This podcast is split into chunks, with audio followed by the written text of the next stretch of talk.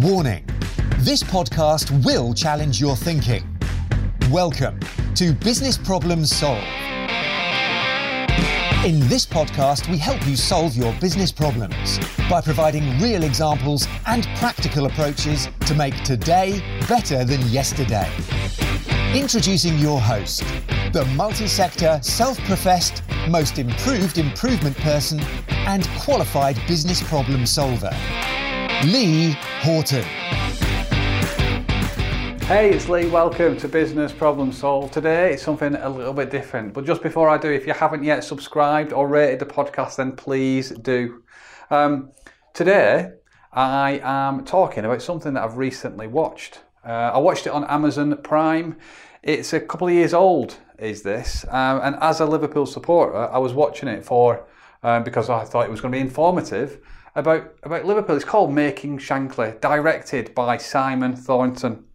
But the lessons that I got from it are transferable across what we do as business leaders and change facilitators. So, making Shankly, it's about the, um, I guess, the, the formative years of the LFC legend. It's about a tiny village called Glenbuck, where he was born. There's actually, that is no longer there. Um, and it's largely been forgotten. But I think there are so many lessons that we can learn about this village that can help us in business today. Well, that's what I got from it. And if you do watch it, then I would definitely want to hear whether you got saw the same things that I saw in Making Shankly, directed by Simon Thornton. So, Making Shankly, it's about the younger years of uh, of Bill Shankly, former Liverpool um, manager. He has been credited with transforming and changing the culture of Liverpool Football Club. And what he does or what he did still remains as the foundation for the, the culture within the club today. So, Glenbuck is a, or was a, small village in Scotland, predominantly mining village. And the most compelling fact about that place is that is a number of professional footballers that came from there based on the population over a period of about 50 years. So 53 professional players, professional footballers came from this little village of Glenbuck. Of those 53 players, seven of them ended up playing football internationally. This, this, these 53 players spanned across only about 50 years. But why is that? What is the secret of this little village and in creating footballers or successful people that we can take from that and learn about maybe what we can do in our business today? So, Glenbuck as a mining village. Um, not heavily populated. It was a very small village, but at the centre of the village, there was a football pitch. And on this football pitch, it had sloping, um, sloping banks on the side that resembled football terraces. Like I said, it was a mining village, so there was uh, people had to work in the pit, and you had one of two choices. You could either work in the pit, do your graft, and earn a wage, or you could not work and end up being very poor. Those were the two choices that everybody believed that they had as residents of Glenbuck. That was until the first professional footballer came from there because they saw that there was another avenue out. In the centre of the village where this football pitch was, that's where the um, the um, the families would watch the game of football. They had a relatively successful um, football team as well in Glenbrook, um, known as the Cherry Pickers. And that's the common thing that brought football and the pit were the two things that brought the community together. So, like I said, it was either work in the pit, be poor, or now somebody had achieved it, you could play football as well. The fear or the, the pain of having to work in the pit day in, day out, was what I believe gave other give, gave some of them the desire to practice, to play, and to pursue a career in football. So they had a desire. They also had this, it was a close knit community. Football and the pit brought everybody together. So there was an element of teamwork across the um, within the village of, of Glenbrook, Glenbrook as well, and a community spirit. So if you think about your business and where you work now, and we just think about those three things desire, teamwork, and community. It was those three things that led to a culture, a successful culture of breeding a high proportion of professional footballers.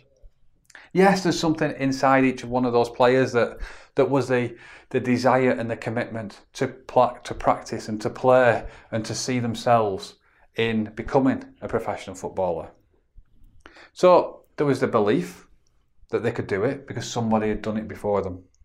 There was feeding off others' success. So the, the Shankly family, there was five brothers um, in that family, and all five of them became professional footballers. There was a couple of other families where they had um, bigger numbers of, uh, of boys um, that later became uh, professional footballers. And knowing that it's possible gave them the belief in doing this.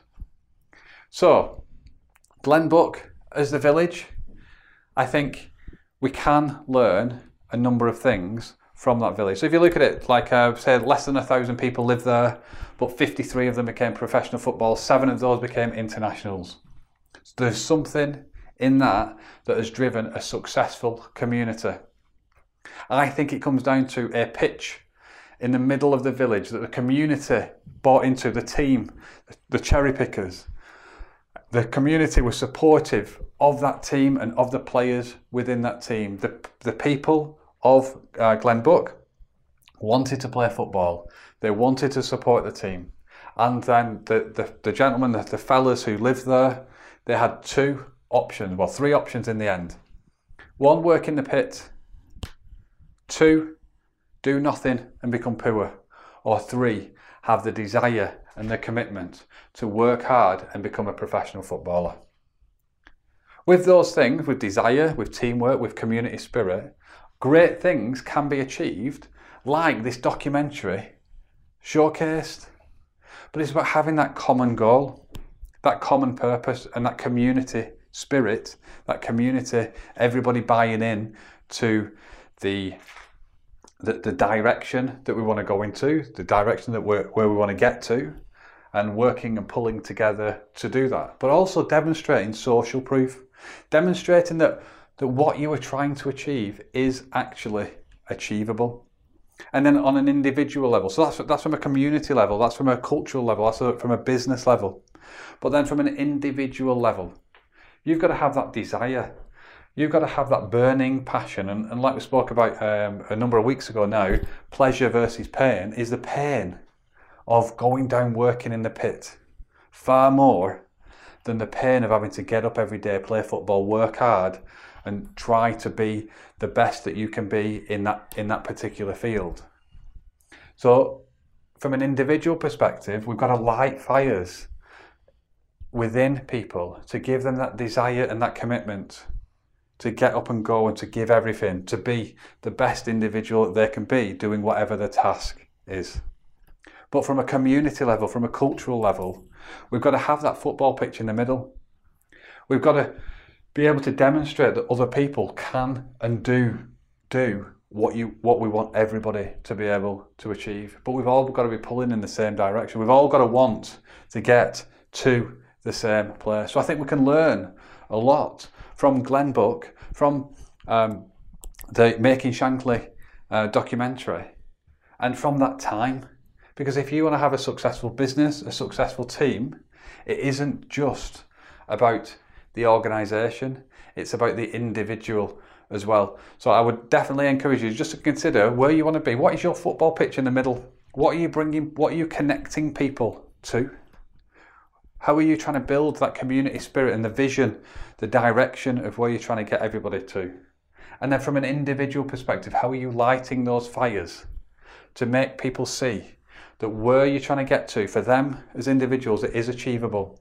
You can empower them to get to and deliver their goals of whatever their, their goals are, because the the pain of not of of achieving the pain of the work that's required to, to achieve it is actually less than the pain of staying where you are. You want to create the um, the desire to go and do something different. But it's from both sides. It's from the business side and it's the personal side.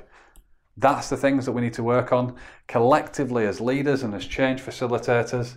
It's not one or the other. And remember, change, it starts with you as an individual. So if you are that leader, if you are that change facilitator, how can you get people to see what is in it for them, but also what the bigger picture is for us all to make today better than yesterday. Have an amazing week, and I'll chat again next. Thanks for listening to Business Problems Solved. You can contact Lee on LinkedIn, Facebook, Instagram, or Twitter by searching for Lee Horton, the business problem solver, or via visiting www.leehorton.com for more content and to solve your business problems. And remember, saying you know how to do it is not doing it.